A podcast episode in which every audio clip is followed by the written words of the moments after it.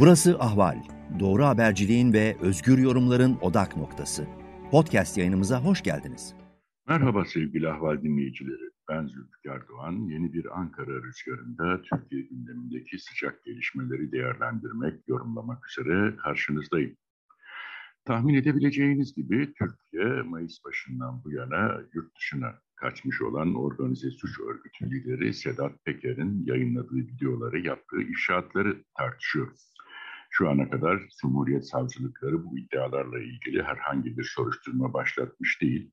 E, dolayısıyla e, gündeme gelen iddialar daha çok siyaset e, içerisinde tartışılıyor. Özellikle muhalefet partileri İçişleri Bakanı Süleyman Soylu'nun istifası başta olmak üzere pek çok konunun açıklığa kavuşturulmasını istiyorlar. Sedat Peker 7. videosunu yayınladı. Bu defa çok daha e, kapsamlı bir takım açıklamalar yaparken e, pek çok kişiye suçlamalar yöneltti.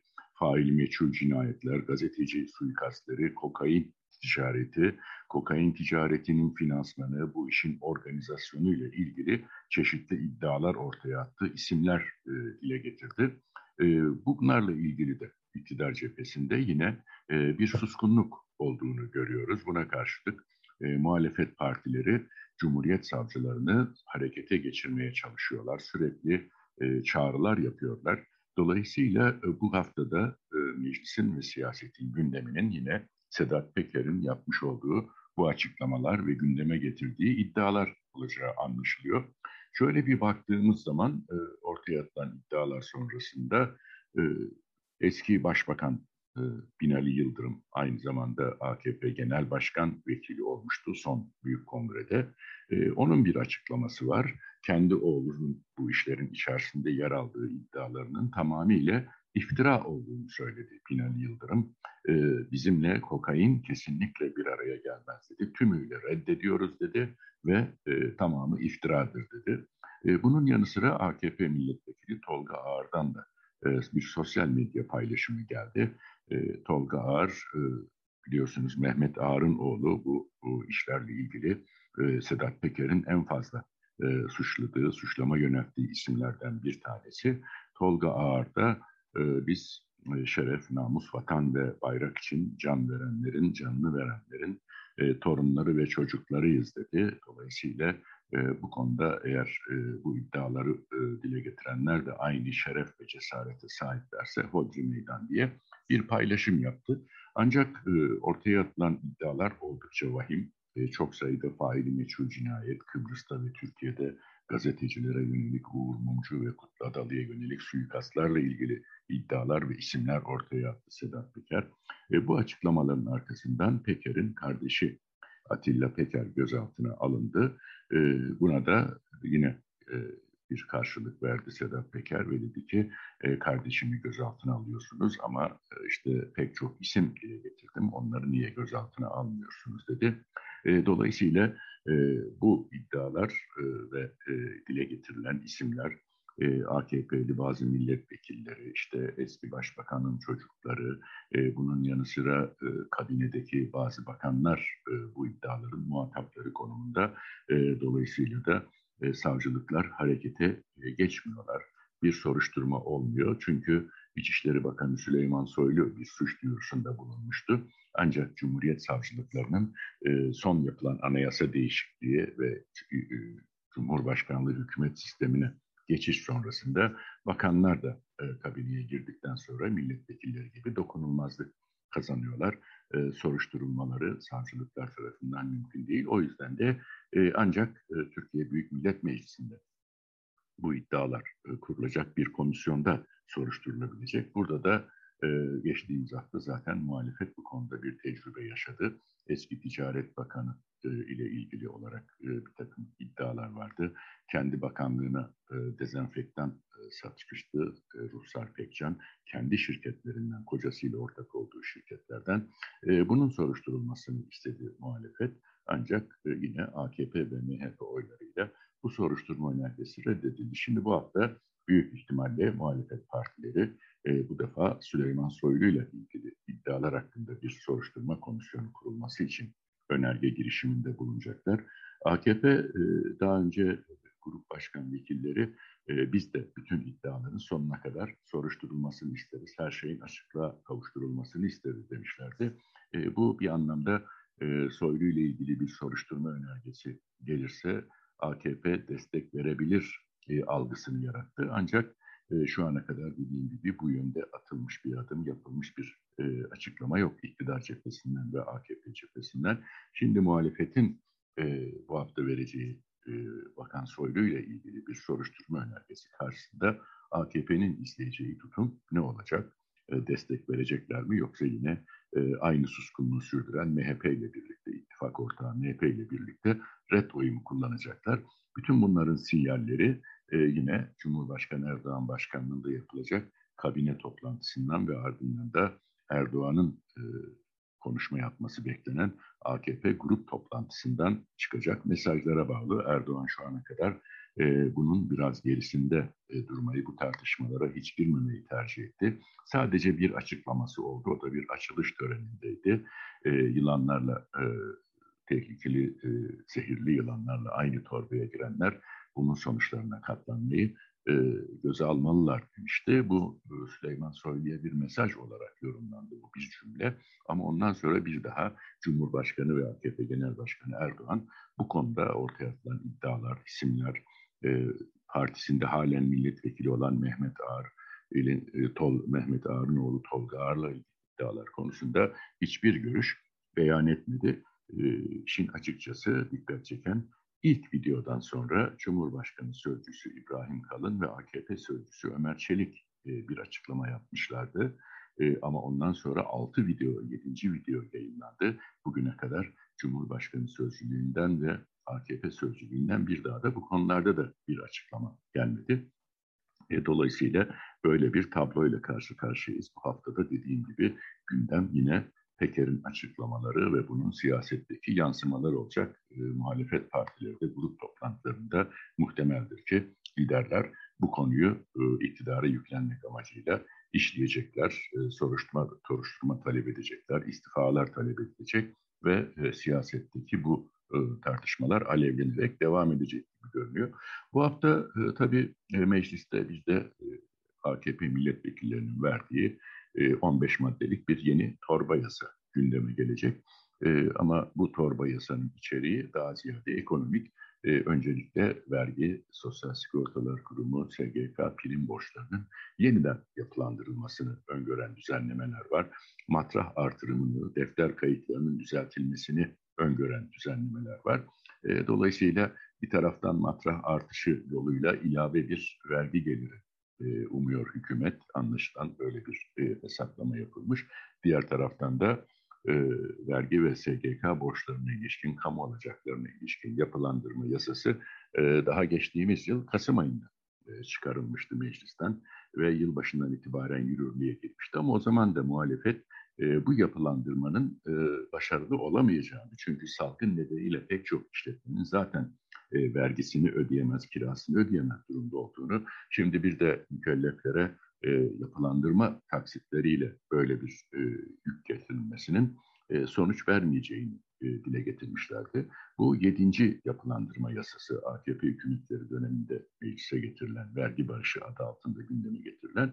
E, şimdi e, aynı düzenleme çünkü beş ayın ardından görüldü ki Ocak ve e, Mart aylarında yapılandırma taksitlerini milyonlarca mükellef ödeyemedi. Çünkü hem e, kapanma devam etti, ekonomik faaliyetler azaldı, yasaklar devam etti. Dolayısıyla bir yandan yapılandırma taksini, bir yandan güncel e, vergi borçlarını, vergi ödemelerini, kredi ödemelerini yapabilecek e, takatte bir mükellef e, kitlesi kalmadı diyebiliriz. E, ama iktidar anlaşılan ısrarlı 5 ay sonra yeni bir yapılandırma yasası daha getiriyorlar meclise. Ve bu defa da e, Ağustos sonuna kadar başvurular yapılacak, borçlar yapılandırılacak ve ilk taksitlerde Ekim ayında ödenecek. Tabii burada en büyük handikap e, sürekli olarak e, bu geciken kamu alacaklarına, vergi, prim alacaklarına işletilen faizler, gecikme ve ceza faizleri o kadar yüksek ki e, ana parayı aşar durumda ve dolayısıyla da e, bunlar e, bu borçları iyice ödenemez hale getiriyor faizler. Şimdi hükümet e, bir önceki düzenlemede de aynısını yapmıştı. Gecikme ve ceza faizlerinin yerine yurt içi üretici fiyatları endeksine e, dayalı e, bir faizlendirmeye gidiyor. Oysa şu anda e, yurt içi üretici fiyatları endeksi de e, oldukça yüksek, enflasyon e, oranı oldukça yüksek, %35'lere dayanmış vaziyette. O yüzden bu yapılandırmanın da özellikle şu anda henüz e, normalleşmeye geçilmediği için aylardır e, yüz binlerce işletme kapalı, restoran, kafe, iş yerleri kapalı. E, dolayısıyla herhangi bir gelir elde edemiyor insanlar. E, bunun arkasından şimdi bir de geçmiş vergi borçlarının yapılandırılarak ödenmesi e, talebiyle hükümetin böyle bir yasa teklifini meclise getirmesi muhtemeldir ki bu düzenlemeyi de e, başarısız kılacak. Önceki örneklerde olduğu gibi. Yine bu haftanın bir başka e, önemli konu başlığı e, 14 aydır devam eden salgında hükümete en çok yöneltilen eleştirilerden birisi e, geniş kitlelere hiçbir destek, hiçbir nakdi destek verilmemesiydi. E, işte Cumhurbaşkanı ilk kez e, çünkü pek çok esnaf kuruluşu isyan etti. Cumhurbaşkanının helallik istemesine tepkiler e, çığ gibi büyüdü. E, pek çok iş yeri kapandı. E, bu defa hükümet böyle bir e, mecburi adım attı diyebiliriz. E, yaklaşık 1 milyon 400 bin esnaf ve küçük sanatkar için e, iş gruplarına göre, faaliyet gösterdikleri alanlara göre bir defaya mahsus 3 bin lira e, ve bir gruba da 5 bin lira e, karşılıksız nakdi destek verilecek. E, bu açıklandı. Bununla ilgili başvurular da bu hafta 25 Mayıs'tan itibaren başlayacak. Muhtemelen ödemelerde Haziran ayı ortalarında veya Haziran ayı sonunda yapılacak bu bir defalık ödemeler. Ama tabii rakamlar çok küçük. 3 bin lira ve 5 bin lira 14 aydır doğru düzgün e, faaliyet gösteremeyen, herhangi bir gelir elde edemeyen e, yüz binlerce, milyonlarca esnaf ve işletme açısından e, çok anlamlı bir para olduğu söylenemez.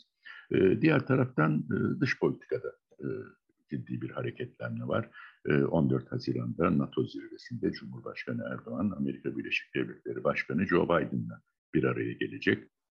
Bu görüşme öncesinde e, Türkiye-Amerika ilişkileri e, ön plana çıkıyor. İşte ilk kez e, Biden yönetiminin iş başına gelmesinden bu yana ilk kez e, üst düzey bir resmi ziyaret bu hafta Ankara'ya gerçekleştirilecek. Amerika Birleşik Devletleri Dışişleri Bakan Yardımcısı Wendy Sherman e, Ankara'ya geliyor. E, Dışişleri Bakanı'yla, hükümet yetkilileriyle ve bazı sivil toplum kuruluşlarının yöneticileriyle e, görüşecek Wendy Sherman. E, Ankara'ya gelmeden önce de tabii Brüksel'e uğrayacak. Orada da NATO yetkilileriyle ve Avrupa Birliği yetkilileriyle görüşecek. E, şunu vurgulamakta yarar var. E, Biden yönetim iş başına geldikten sonra e, Avrupa Birliği ve Amerika Birleşik Devletleri ortak bir Türkiye politikası izlemeyi kararlaştırmışlardı. İşte Wendy Sherman'ın Ankara'dan önce Brüksel'e uğraması, NATO ve AB yetkilileriyle de görüşmesi, e, Erdoğan-Biden e, buluşmasında ortaya konulacak gündemin e, Avrupa Birliği ile ortaklaşa hazırlandığının bir işareti olarak yorumlanabilir. Böyle bir değerlendirme yapılabilir. Tabii aynı zamanda bu ziyaret Biden-Erdoğan görüşmesinin e, başlıklarında gündemini de oluşturma amaçlı. E, çünkü e, eğer e, başarısızlıkla sonuçlanırsa bu buluşmadan bir sonuç çıkmazsa Türk-Amerikan ilişkilerindeki gerginlikler devam edecek demektir. Ama Biden yönetiminin talepleri de üç aşağı beş yukarı zaten biliniyor. En başta da S-400, Rusya'dan alınan S-400 hava savunma sistemlerinden e, feragat edilmesi, vazgeçilmesi isteniyor. Bugüne kadar bu yönde Türkiye bir adım atmadığı için Amerika Birleşik Devletleri yaptırım politikasına yöneldi. E, aynı süreç devam ederse yaptırımların daha da genişlemesi söz konusu olabilir. Ama diğer taraftan da e, Türkiye-Rusya ilişkileri e, gündemde. Türkiye'nin Rusya ile de ciddi ekonomik, siyasi bağlantıları var. E, bu süreç, e, Amerika'nın bu talepleri nasıl karşılanacak, nereye kadar karşılanacak? E, tümüyle reddedilirse, e, yeni yaptırımlar devreye girerse ne olacak? İşte bütün bunlar e, önce Dışişleri Bakan Yardımcısının Ankara ziyaretinde e, bir nabız yoklamasıyla ele alınacak. Arkasından da e, Biden-Erdoğan görüşmesinin e, gündemi bir anlamda somutlaşmış olacak. Onu da ilerleyen günlerde e, öğrenme imkanına kavuşacağız. Evet sevgili ahval dinleyicileri, tabii korona salgını ve diğer e, gelişmeler devam ediyor. Türkiye bir aşılama e, sürecine yeniden giriyor. BioNTech'le e, 120 milyon dozluk bir anlaşma yapıldı ve Haziran sonuna kadar e, hemen hemen e, gençler de dahil herkesin aşılanacağı yönünde e, son bir açıklama geldi hükümetten. E, tabii bugüne kadar e, pek çok açıklama olduğu için işte Çin'den şu kadar milyon doz gelecek dendi, gelmedi. Ta geçtiğimiz yılın e, Kasım-Aralık ayından beri bu açıklamalar yapılıyor. İlk kez e, Bayan Tekin, e, Türk e, CEO'su Uğur Şahin de video konferans yöntemiyle e, bilim kurulu toplantısına katılarak bu anlaşmayı teyit etti. Türkiye'ye bu aşıları göndereceğiz dedi.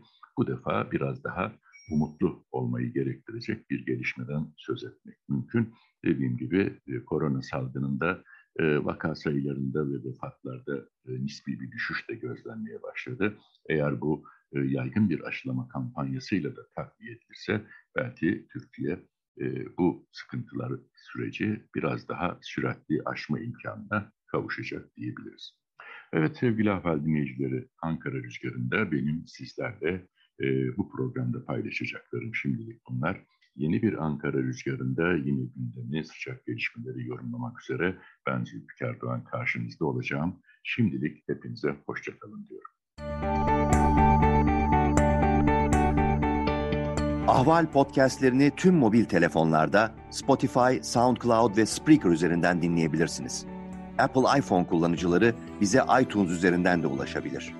Türkiye'nin ve hayatın cıvıl cıvıl sesleri Ahval Podcast dizisinde. Kulağınız bizde olsun.